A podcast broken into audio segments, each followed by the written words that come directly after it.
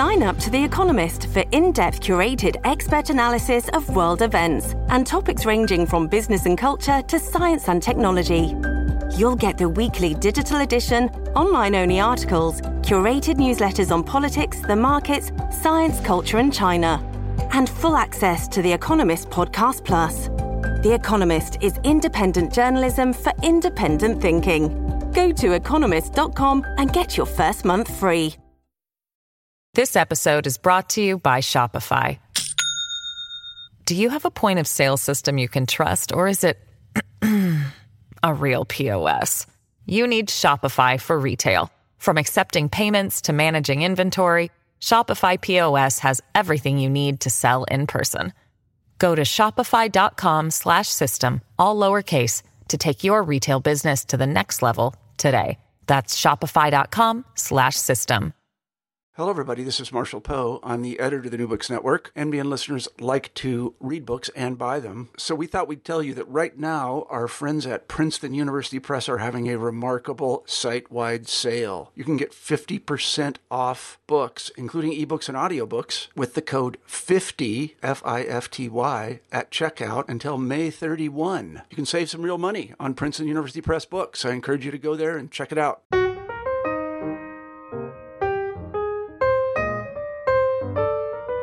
Hello, everyone, and welcome back to New Books and Biography, the podcast channel on the New Books Network. I'm Mark Klobas, your host for the channel. Today I'm speaking with Robert Mann about, his, pl- about the political evolution of the young Ronald Reagan, entitled Becoming Ronald Reagan The Rise of a Conservative Icon. Robert, welcome to New Books Network. Thanks, Mark. Good to be with you today. And it's good to have you on our channel. I was wondering if you could start us off by telling our listeners something about yourself. Well, I started out uh, as a journalist, a newspaper journalist, uh, many years ago, and found my way into politics. Worked on Capitol Hill for several U.S. senators in the uh, mid 80s and through the 90s. uh, Russell Long and John Breaux from Louisiana, where I, I'm from and where I live now. And I came back to Louisiana uh, in the um, in the in the 90s, where I and eventually worked uh, at the end of my political career for our, one of our governors, and have been teaching uh, political communication and mass communication journalism at Louisiana State University for the last 14 years. But really, since the early 90s, I've been writing books. I was lucky enough to work for uh, senators and politicians who tolerated my uh, sideline of writing political history. And uh, so, this is my the, the, the book that we're talking about today is my seventh book. Most of them were written while I was working on Capitol Hill or working for politicians. And um, here I am today uh, teaching what I used to do, which was uh, uh, political communication. I was a press secretary, um, writing speeches and press releases and talking to the press on behalf of uh, these politicians. What was it that led you to write a book about Ronald Reagan and specifically about Ronald Reagan's uh, early involvement with politics? Well, I've been fascinated for a long time with the 1964 presidential election. I wrote a book about eight or nine years ago on that election through the lens of the famous Daisy Girl spot that that uh, Lyndon Johnson and his advertising people uh, ran against Barry Goldwater. This a lot of your listeners would be familiar with it. You've, it's probably the most famous political spot in, in American political history. Little girl plucking the daisies and the atom bomb goes off in the background and and I wrote a book about that spot, daisy petals and mushroom clouds. And and while I was doing the spot and and and really studying the the history of that of that race, I kept coming across this speech that Ronald Reagan had given toward the end of the uh, toward the end of the election, less than a week before uh, election day in 1964, for Barry Goldwater. It was a 30 minute televised speech on NBC on the night of October 27th, and it was a, it was really a remarkable speech. And everyone credited the speech with launching Reagan's political career. And you know, two two years later, he gets he's elected governor of California in a landslide. And so I thought, well, you know, there's a there's a really there's got to be a really interesting story about the, how this speech, this one speech, launched the, the the career of a future president. And I started I started with the idea I was going to do a book just about the speech, kind of like I had done the book about just about the spot, the Daisy Girl spot. And the more I got into it, the, the more I realized that what I had was maybe not a book about the speech, but a book culminating in the speech that was really about how Reagan got to that point, how he how he became this fully formed political figure in 1964, what led to that, how and I knew he vaguely had been a Democrat, a liberal Democrat in his early years, and I wanted to know more about that. And when I started pulling at the threads, I found there was a much better story, which was Reagan's political evolution through the 50s and into, into the mid 60s that got him to that point where he was able to launch himself as a as a conservative, a prominent conservative. It's a very interesting book in that respect because I think about how so many authors who have uh, written about Ronald Reagan, most famously Edmund Morris, have talked about how inscrutable he is, how difficult he is to access. And, and what you've done is you, you're, you're, charting this development that takes place, and you're pinpointing various things. And I, I thought it was especially interesting how you take his you know his own statements about this process and how you measure that up to the record that we have and and, and get a sense as to the degree to which that evolution had, was in itself part of his mythology. Yeah, that's uh, uh, you know I, I, get this question a lot uh, because people do remember Reagan's famous line about, and he used it all all his career. You know, this sort of this way of attacking the Democratic the Democratic Party and liberal liberal politics by saying I didn't leave the Democratic Party. The Democratic Party left me, and that really is part of this mythology of Ronald Reagan that he was this, this, you know, tr- uh, this this uh, this sincere guy who um, stayed true to his principles from his 20s on through uh, the, you know, his his presidency, and that it wasn't Ronald Reagan that changed because he was a rock uh, but it was the party that he belonged to that changed uh, so much out from under him. And uh, a lot of people believe that. I mean, most people believe that, and it just does that. That that telling of his political evolution, that telling of of how he becomes a, a conservative Republican, just does not stand up to, to to any scrutiny because that's just not what happened. He he proactively left the the uh, uh, the Democratic Party of his youth in the 50s. And as you explain in his early years, so much of his early politics were inherited rather than necessarily developed. I was wondering if you could take us to that point, his uh, childhood in uh, in the Midwest, his uh, you know his time in college, his early years in, in acting, and, and explain you know, what his political views were and, and and where they came from. Well, to understand Reagan's political views in his youth, you know, his maybe his teen years going into his his 20s when he went to Hollywood when he was in, in his early years in Hollywood when he was was a, a, a very committed liberal Democrat.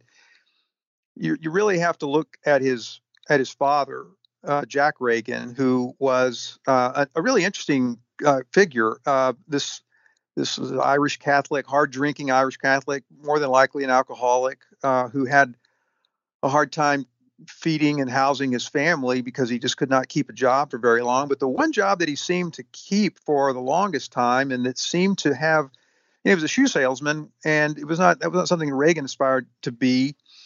But during the Depression, uh, his father did get a job in a New Deal agency in, in Dixon, Illinois, where, where, where Reagan spent the majority of his of his childhood, or at least the, the, the formative years of his childhood, the last years of you know, high school before he went off to college. And um, he was working for this New Deal agency, uh, helping people, and uh, and in Reagan's mind, and Jack Reagan's mind, and his son's mind, uh, he was working for for Franklin Roosevelt. He was working for the president. He was working in a New Deal agency, and uh, Jack Reagan worshipped FDR. He was a he, he was a good New Deal uh, liberal. Uh, you know, had a had a, a social conscience um, a strong um, belief in the power of the federal government to make people's lives better and to help them when they were in need. And Reagan, um, you know, Reagan absorbed all of that. He saw it happen. He he um, he admired Reagan, Ronald Reagan, young Ronald Reagan admired FDR, listened like a lot of people did, like probably most people did in those days, to FDR's fireside fireside chats in the early and mid 30s in the depths of the, of the depression. And what he heard was a was a president who was you know really skilled at communicating to people at, at talking to them on their level. Uh, I, I, went back and listened to a lot of those uh, those fireside chats too, and it's really remarkable uh, to, to listen to them because of the the way that that FDR did break down the issues in, in the way that the average person could understand them, and and you understand that that Reagan and the way that he talked about issues later in his career, even when he became a a conservative, uh, he really emulated FDR in a lot of ways, and and to the to the to his to the to the end of his his life, Reagan uh, while he no longer believed in FDR's politics, he he had an enormous amount of admiration for FDR's ability to communicate with the American people. So, all that's to say is that uh, Reagan grew up uh, worshiping FDR and believing deeply in the the the, uh, the, the policies of the Democratic Party, and it was mostly because of what I think he learned uh, from watching his his father's admiration for Reagan. You, you describe him as being very engaged with public affairs. That he read newspapers, that he read magazines. That he, I, I, especially liked how how uh, periodically in your book you would quote uh, actors and other people who knew him uh, during these during his uh, y- younger years as how he would just constantly bore them silly with all the statistics he memorized and all the information he knew. He, he, he seems to be you know very uh, remarkably well engaged uh, you know, for a person of his generation, and especially given that as he moved into Hollywood. Yeah, that you know the what what I learned was that, and I you know I, I guess I vaguely knew this, but you know, uh, acting is a is a is a pretty is a pretty boring business most of the time because you're between scenes and you know things are being set up, lighting's being uh, rearranged, the sets being changed, or you know some malfunction, and so the actors spend a lot of time on the set with nothing to do, and they're you know sometimes they're pretty bored. And uh, Reagan was never bored because he wasn't he was a voracious reader, and he wasn't reading. You know, he was you know Reagan read novels. He read he, he loved reading westerns, but um, but Reagan was um, Reagan was a voracious reader of, of, po- of books about politics, about public uh, public affairs, uh, either books or magazines, newspaper articles. Uh, he was he was a uh, he, he he also had a uh, you know he, as a, a, lot of actors do I suppose he had a, a, photographic memory so a lot of what Reagan read he he retained and could could spout it off. And so as you mentioned I, I came across a lot of uh, a, lot of anecdotes by actors and other people on the set who remembered Reagan in those years and who weren't really weren't weren't all that charmed by this um, by his fascination with by you know really by his obsession with politics because all he wanted to do you know they, they, when when the break happened when people were sitting around waiting for the lighting to be changed or whatever you know they wanted they, they wanted to relax. They didn't want to talk about politics and Reagan wanted to talk about politics. He wanted to go on and on and on about politics in ways that that alienated a lot of people around him because he d- just didn't apparently know when to shut up about it. But it but what was interesting to me was that his interest in politics and his uh, desire to read and imbibe deeply in in uh, writing and and political history and uh, books about economics and all this other stuff was political, uh, you know, just history in general. Uh, showed itself very early in his in his career, and, and you know, in, in his twenties, it wasn't that like a lot of these actors uh, politics became something of an interest to them when they maybe when they became rich or when something you know there was some decisive moment in their life when suddenly they realized that there were these issues they needed to care about. Reagan cared about this stuff from uh, from the earliest days. I thought it was especially interesting the contrast you set up between Reagan and his first wife Jane Wyman, and and there I thought you really you know it, it, I thought it was especially interesting because she seemed to represent the, this other image of an actor that we have who's totally dedicated to the craft, who is uh, maybe it's a little premature to call her a method actress, but she's very committed to the craft of acting. And, and it, I was reading this, I was trying to think, how did those two people ever get together? Because they, they seem so very different in terms of their whole approach to their profession and, and, and that, and their, and on one, on the other level, their, their engagement to the wider world. Yeah, Jane, Wy- Jane Wyman was really serious about her acting, and she was she was a, a, you know one of the great one of the great um, actors of her time, and uh, you know an Academy Award winning uh, actress in in ways that Reagan never was. Um, uh, and she did inhabit her characters to a degree that Reagan never did, um, and, um, and, to the to the point that she she brought that you know Reagan would bring his politics home, and want to talk about politics at the at the dinner table or the breakfast table, which really annoyed Jane, uh, annoyed Wyman. But on the other, on the flip side, as you mentioned, they were, you know, they, they, really were were not a very good match in that sense because Wyman, instead of bringing politics home, would bring her her her often bring her roles home. So she would she would stay in character uh, after the shooting had ended for the day because she was so committed to uh, the role. So you know, it's really no it's really no surprise that the two of them didn't didn't last very long. And Reagan kind of got the I think Reagan got a little bit of a bad rap because he get he kind of got most of the blame. Wyman sues him for divorce in the late 40s, and the the the whole uh, divorce is sort of cast through her lens of her exasperation with Reagan's obsession with politics, and it was never uh, it, the portrayal of of her infidelity and uh, or her alleged probable infidelity and her um, and her and her equal obsession with her career at the to the extent to with to the expense of at the expense of her family and and even her children was is never really talked about as much as Reagan's uh, obsession with politics.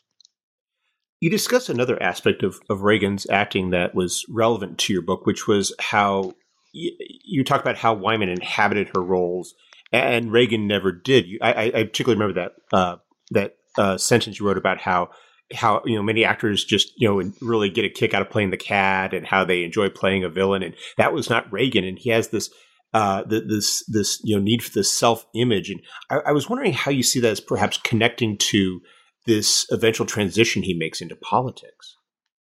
Yeah, so you know Reagan always plays a good guy. The la- only the only bad guy he ever played in any of his movies was his last movie in, in 19 came out in 1965 which he played a bad guy and it was a terrible movie and he hated the movie hated the role um, he really played himself. He played this this this this earnest um, this this earnest young man who um, is always doing the right thing um, you know never never never a rogue um, and um, I, you know I think that he wanted to play uh, he, he he wanted to play some roles that that that that uh, at some point at least he wanted to play some roles that that maybe uh, stretched him, but he couldn't get those roles because he was he was kind of typecast. Um, you know, I, I, I this maybe not answering your question entirely, but he was he gets a bad rap a little bit as being a terrible actor. And I went back and and watched a lot of his movies, and I'm not a I'm not a movie critic, so you know take this with a grain of salt. I don't really know much about acting, but I didn't find him to be a terrible actor. I just find him to be a guy who was playing playing pretty well the same role over and over again. He was the same character in all these. He was Ronald Reagan. He was just playing himself, and he played Ronald Reagan pretty well. Um, maybe maybe audiences and the and the movie studios got tired of that of that role, that character. Although you know, my wife watches the the Hallmark Channel a lot, and those are the same the same char- basic characters over and over again, and people seem to like them. But but but for whatever reason, uh, Reagan's acting career just, you know, he, it never took off, and, and, it may have something to do with the fact that he was playing the same person over and over again. But um, because he did play a wholesome character, and because he was so skilled at playing himself, and because his, what he what he was playing was an earnest, honest, decent, honorable uh, fellow, uh, when when he did get into politics, he he it, it translated pretty well, and I think it it it helped his that helped his political career immensely. Hmm. It was it was interesting reading when you're talking about his uh, later career when we get to the late 40s and early 50s and how he cites his uh, he he he, credit, he uh, blames the uh, association with labor activism uh, his uh, particularly his time as a, a, a, labor union leader. I was wondering if you could perhaps talk about that part of his career and and the role that plays in that shift that uh, takes place in his politics. It, it, was it the main role? What uh, what and, and what other factors were also shaping his politics during that time? Well, I think it's no surprise. You know, so Reagan becomes eventually gets involved in in the late 40s and becomes the president of the Screen Actors Guild, which is the labor union that that represents the AFL. Uh, affiliated labor union that's representing the screen actors uh, to the union to the uh, uh studios, uh, and it, that that role as a as a as a union leader, as a political, as a Hollywood political leader in that sense, was just tailor made for Reagan because it was really where he was most interested. Uh, he was he was he he had a lot of skills in that area that it really shone when he got into that uh, and playing when he when he got into uh, very being very active in the screen when SAG the Screen Actors uh, Guild, and um, you know he blamed the the he I, I, think he always exaggerated a little bit the uh, the role that that's that activism uh, had on his uh, his acting career. He always claimed that because of his uh, activities with with with the Screen Actors Guild, that he couldn't get the roles that he wanted because he was always the guy fighting um, the uh, the studios, and that exaggerates the, the hostility or the animosity between SAG and the studios. This was this was not this was not like the electrical workers striking in 1946 against General Electric, very hostile uh, labor action, labor strike. This was this was a much more uh, sort of friendly labor union that that almost that there were some strikes, but they were but for the most part, this was not a really hostile uh, relationship. what what really hurt Reagan's career was not his his political act his growing political activism. What happened is uh, what hurt Reagan's career was his was spending four years in the army uh, during the Second World War and coming back and and having a lot of other actors who had supplanted him, who were much better than him and who were younger and and played roles that people were interested in. Hollywood had changed, and he wasn't really able to get his acting career back after after 1945.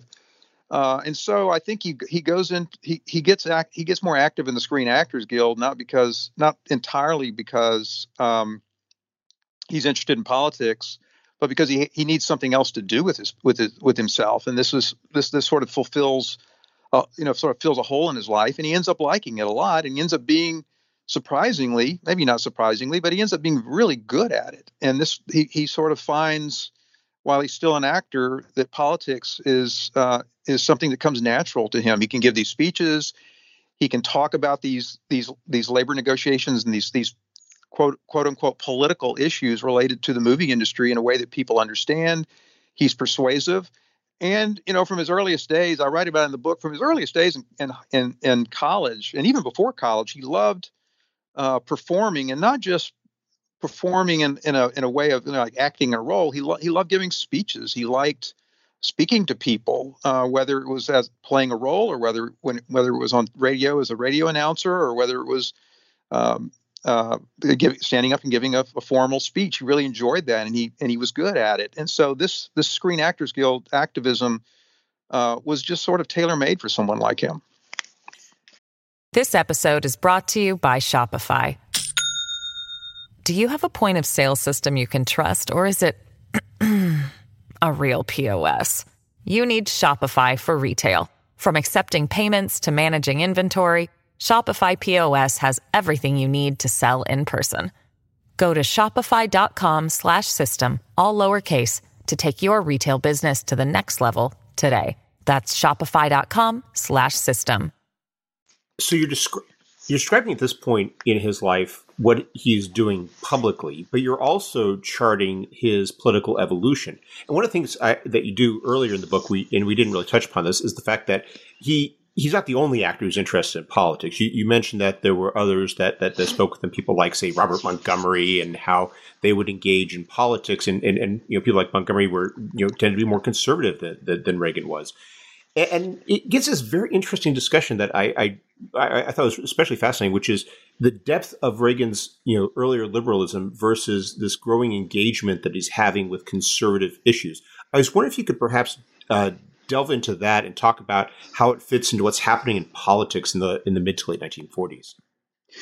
Yeah, so uh, so there's there's there's a there's a lot of different little strands in Reagan's life that are that are that are tugging him uh, toward political conservatism, none of which are strong enough to to to pull him over to the other side until uh, later in the 50s. But they're there, and I think they, uh, they're worth talking about. I'm glad you brought them up. One is, is his brother Neil, his, his who he's very close to, who comes out, who follows him out to Hollywood and gets a job as a public relations executive and is working kind of in the film industry and and, and doing PR for for studios and, and actors and all that.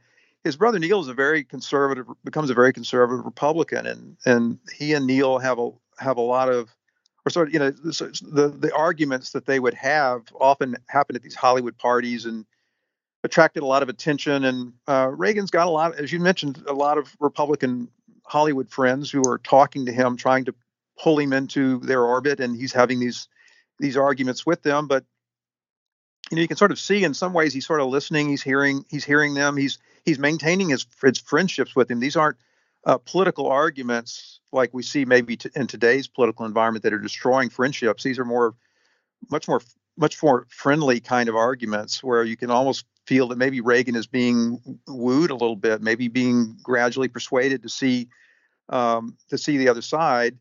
Um, and then you know then after his marriage falls apart in the late 40s in the early 50s uh, he, he he he meets you know his his the real love of his life Nancy Davis. And um, you know Nancy's a conservative Republican. Her father is a very conservative Republican famous uh, neurosurgeon politically active neurosurgeon.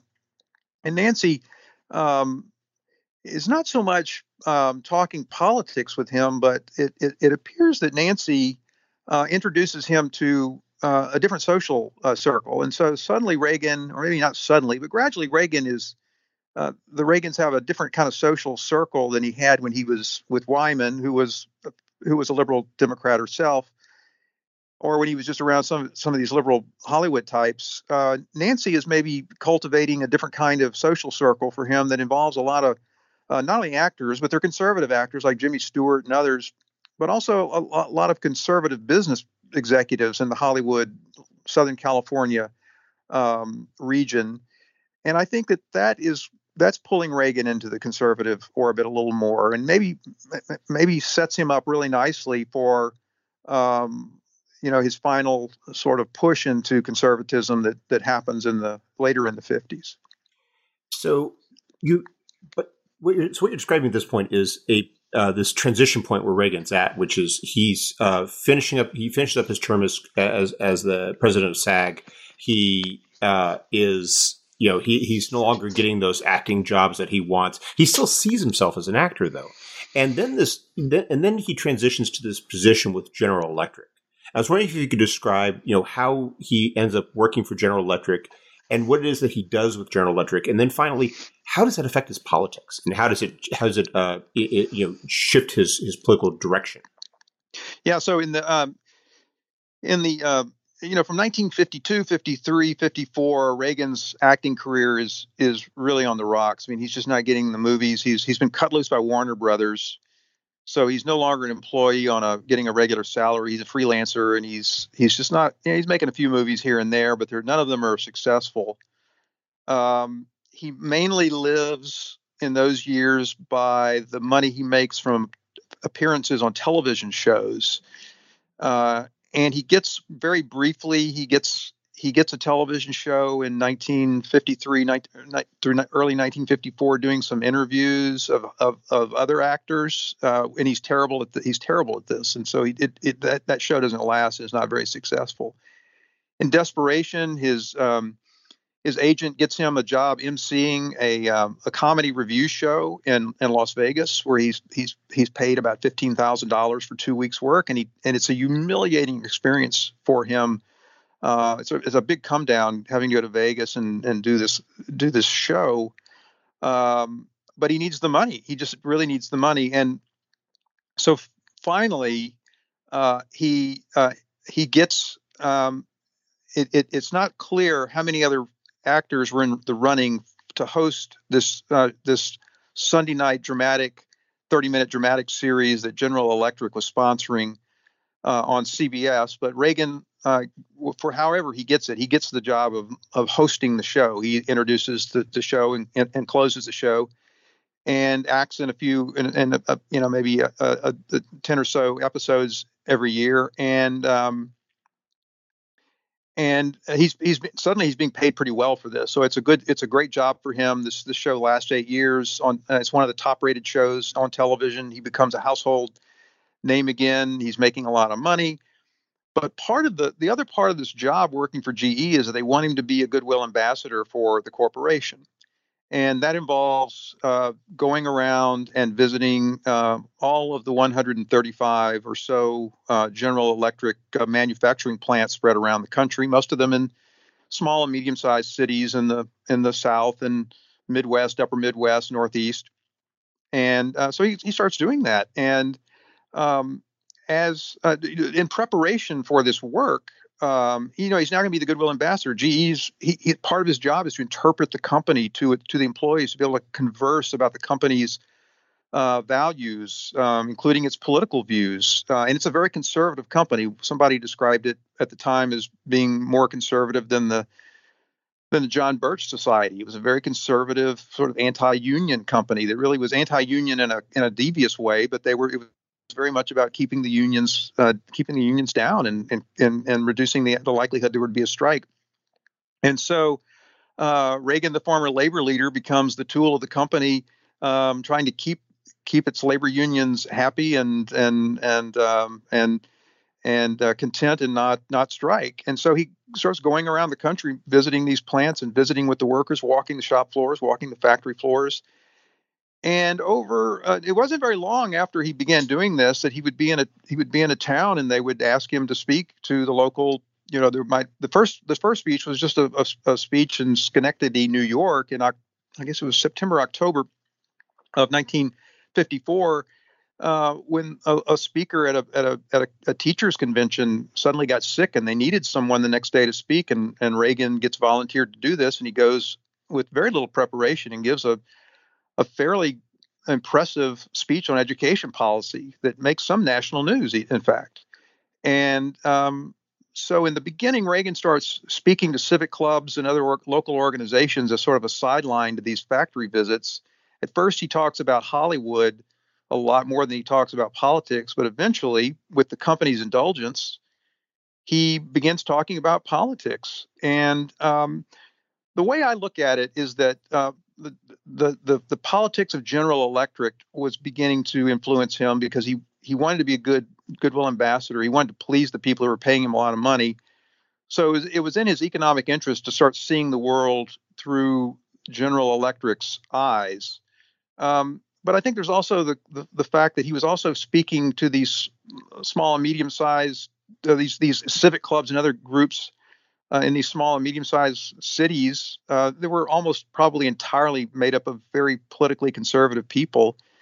And uh, you know, I think his natural inclination was to say things that were pleasing to them. And um, even Reagan admitted uh, once that that that these audiences began to pull him more to the right. So this was a guy who, as in as late as 1952, was trying to persuade Dwight Eisenhower to run for president as a Democrat. And within a couple of years, he's going around the country giving, you know, giving um, still a Democrat. He, had, didn't switch parties till the early 60s, but still, but but but giving very conservative, politically conservative speeches. Uh, his transformation from from Democrat to conservative happened pretty pretty quickly, and I think you can pretty much pinpoint it in beginning in in um, in the fall of 1954 when he began working for GE. And this gets us to what I think is in many ways the most impressive part of your book because, as you describe, this while Reagan was a well-known actor, he had this TV show, and of course, he then goes on to become uh, the governor of the nation's largest state and then president of the United States. This is a period of his life that we don't have the details of his speeches. He, he didn't have a press corps traveling around to, to dictate it down. So figuring out exactly what he was saying and and and uh, and how uh, that those speeches changed over time, it requires a considerable amount of detective work. Well, it did, and I didn't know what I didn't know what I was going to do in the beginning because I couldn't find any uh, in the archives. I could find nothing that said, "Here's where Reagan went and when he went there." So I, I was really kind of feeling around in the dark. I was so desperate that I, I uh, started looking for news stories that were printed in local newspapers after Reagan died, uh, hoping to find uh, some references to you know the day when Ronald Reagan came to town, maybe maybe to give me some insight into when Reagan was there and and you know find news stories about it. And I didn't find much from that because it, it involved a lot of calling up of um, reference librarians and county libraries, asking them to, to go dig this stuff out. And some did and some didn't. Uh, and then I stumbled across uh, the um, uh, the fact that all these all these genealogy websites have archived thousands of local newspapers around the country to help people figure out who their ancestors were. And an added benefit of, of those is that you can you can you can you can search; they're fully searchable. And so I just started. I subscribed to them all and started pl- and plugged in Ronald Reagan and just went through methodically uh, all these papers and and and what I found was was a, was dozens and dozens and dozens and dozens of stories about Reagan's um, visits to these local little towns and and in most cases almost every in almost every case the, the whatever reporter was assigned to cover the uh, the story did not really write much of a analytic uh, analytical piece about Reagan. They were it, it, was pretty much stenographic journalism, which I'm very much against. And we here at LSU, I teach in the in the journalism school. We teach our students not to do that, but I was very grateful that these reporters uh, took that approach because you know, it was a lot of just you know just long passages of you know a lot of it was verbatim and it was very helpful to me because Reagan just did not speak with the, he did not speak from a text. So you go to his library in um, in Simi Valley in California, and you're just not going to find uh, a lot from that period because most of what Reagan said w- was the product of his photographic memory and um, the the note cards that he had. So he you know he had if, if there was an anecdote or a story or a fact or a figure that he wanted to talk about, it was there was some shorthand on a note card that to him was the prompt for this maybe three minute story but on the note card you, it might be indecipherable what he what it was uh, and, and he would mix and match these things around and he would he would use them to change the speech as he went around and as he, as he went around the country and perfect the speech if a story didn't work he'd throw it out and he'd put another one in. And if this anecdote didn't didn't if this anecdote didn't seem to influence the audience he'd he'd throw that out and find something else that worked. And so um, it, it, it, there was just no way to tell what Reagan said it, over from 1954, 55, 56, 57, 58 through the early 60s and look at the evolution of his political views and, and what he was saying to these audiences around the country uh, without finding these news stories. It, it, saved it saved the book for me because if it hadn't been for that, I, I don't know what else I would have really written about. There wouldn't have been much to write about because there just would have been no insight into what he was saying in those days. It's also interesting how you describe the process of how he gives a speech, and that was something I, I, I must confess I, would never really uh, seen before, and I never really even thought about before. But you describe how he was very uh, cognizant of his eyes. I was especially struck by how you described how most politicians preferred a, a, a darkened room with uh, them at the center of the spotlight, and Reagan preferred to see his audience so he could gauge their reaction and use that as you just described in terms of shaping his speeches. Yeah. So when he's when he's the way he knows that a joke didn't go over too well or that an anecdote didn't influence them or the or the closing of the speech didn't inspire them the way that he hoped was he could he could see it in their eyes because he was looking at them uh, in a in a room that was that was fully lighted.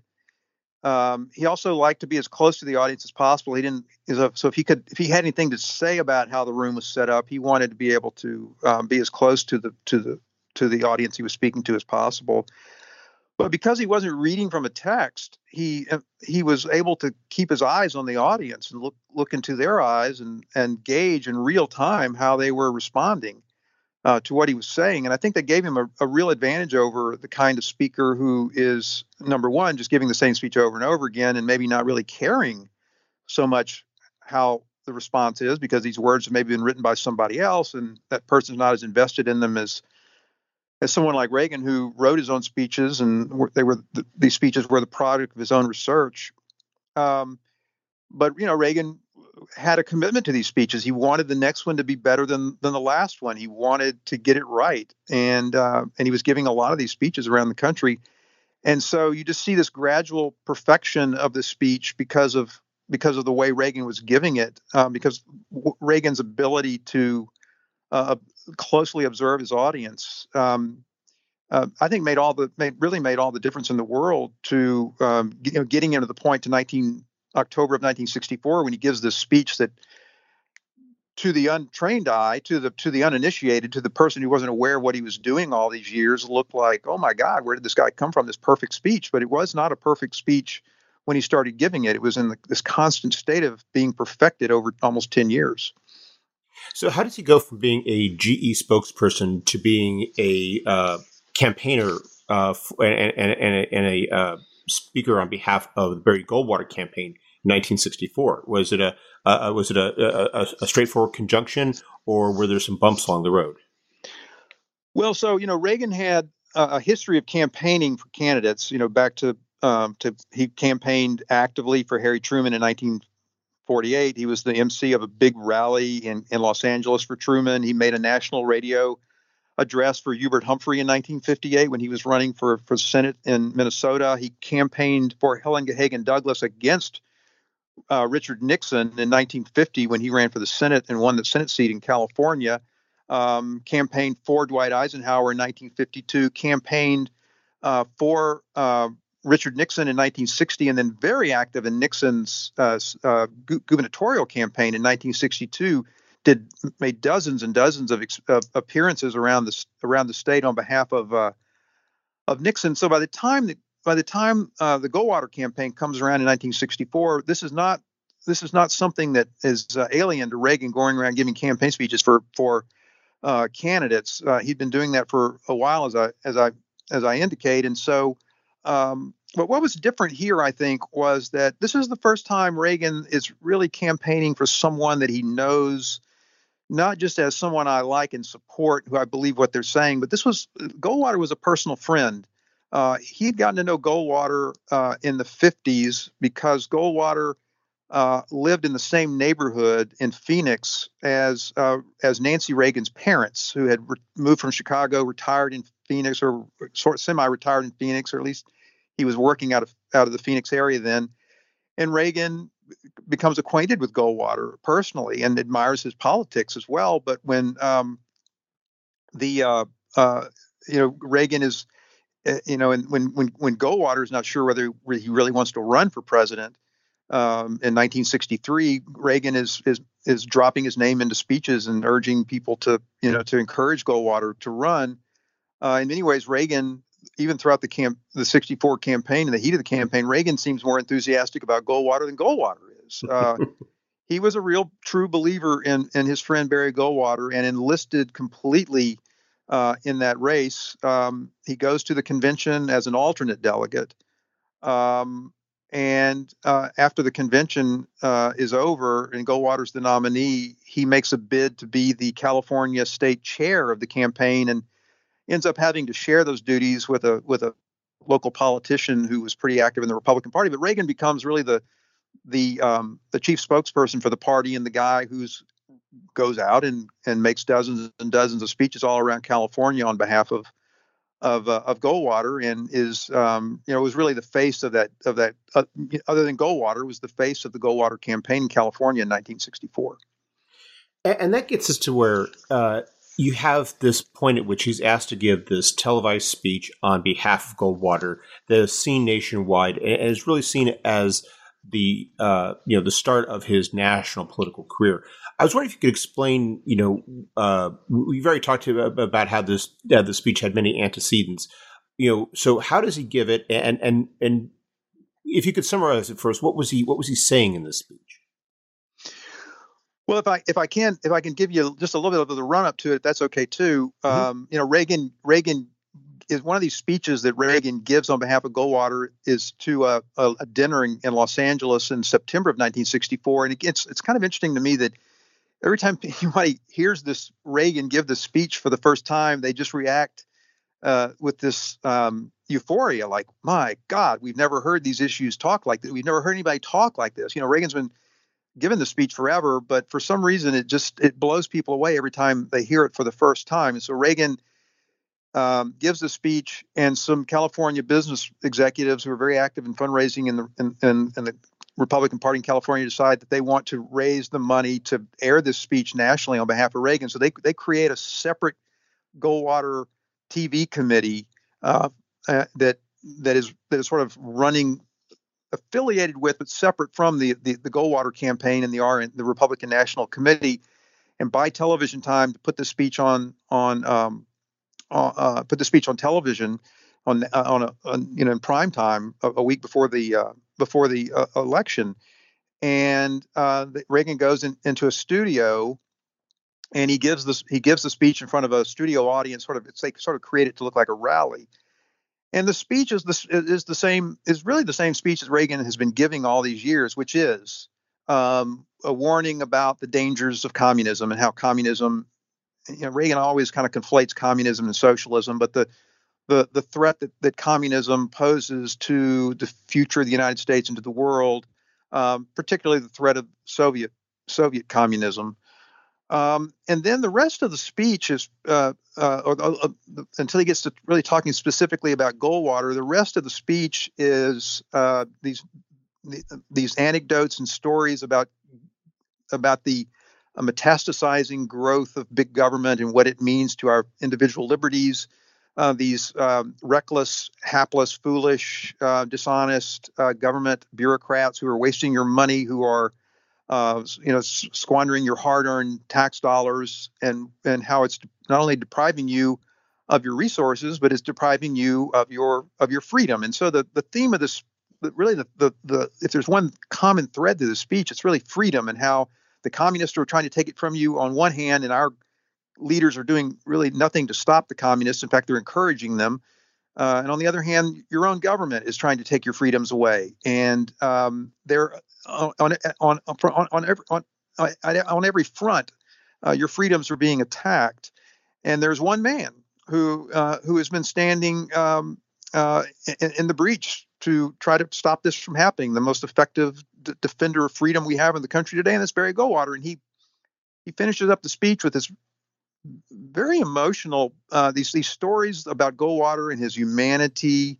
He's defending Goldwater uh, because Goldwater is, has been pretty bellicose in his in his uh, discussion of nuclear nuclear bombs and um, made some very reckless remarks that, that make it look like Goldwater wants to start a nuclear war. So Reagan is defending him and humanizing him in ways that Goldwater never was able to really uh, do for himself.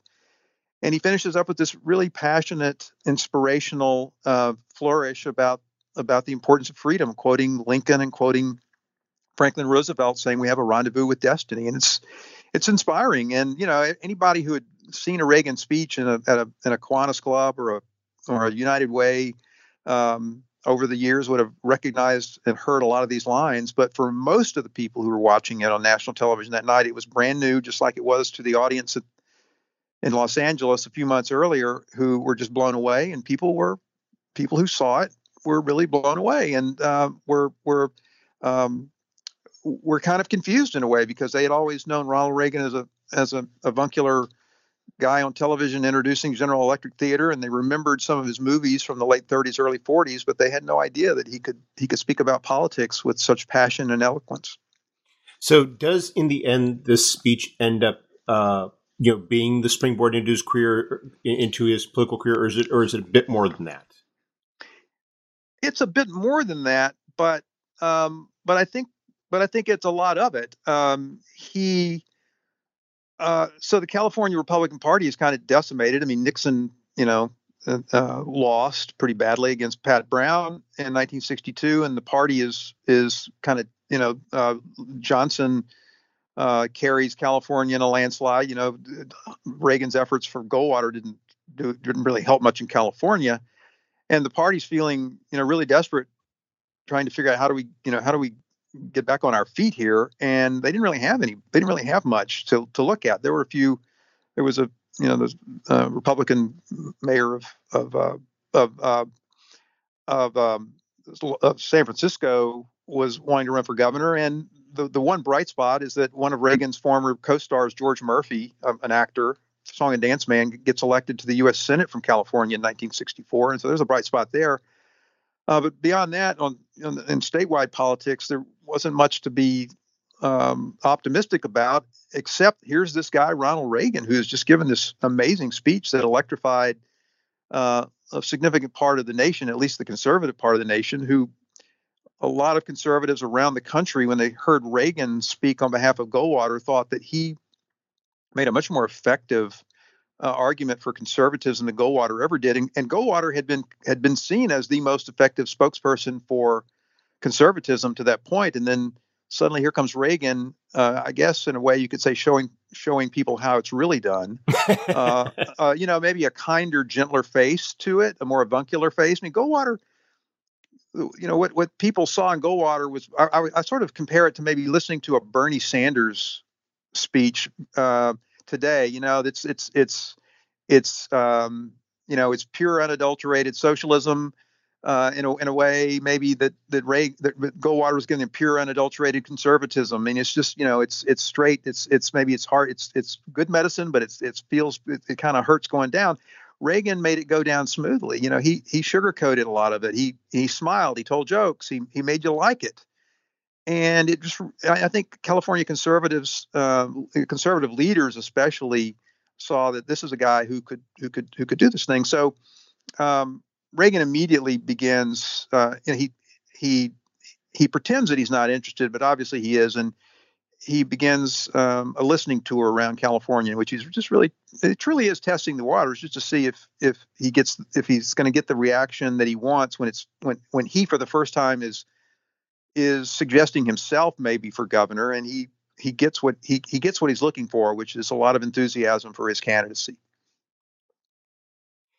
Well, we've taken up a lot of your time, but before we go, could you tell us what you're working on now?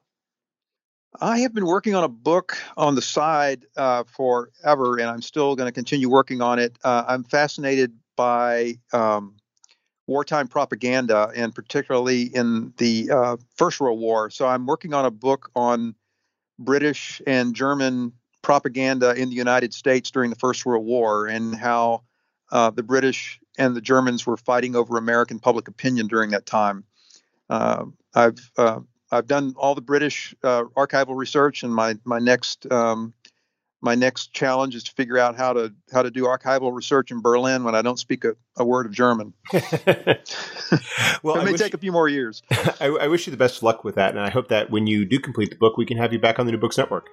That would be, be my honor. I would love that. Thank you for such a for such a wonderful conversation. I've really enjoyed it, Mark.